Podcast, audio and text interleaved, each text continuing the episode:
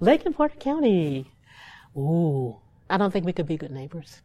Uh, golly, no. If Porter County and Lake County could get along, what would that mean for the region economically? That would be awesome. I mean, Lake County has got the mill, and we've got a, a workforce that's ready to work, and Porter has space and, and agriculture and farms. It's got the university.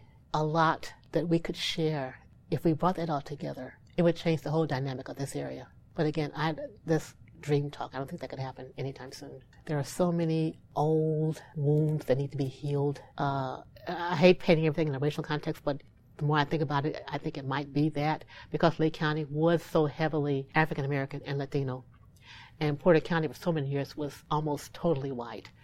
That's the problem. And overcoming that is going to be hard.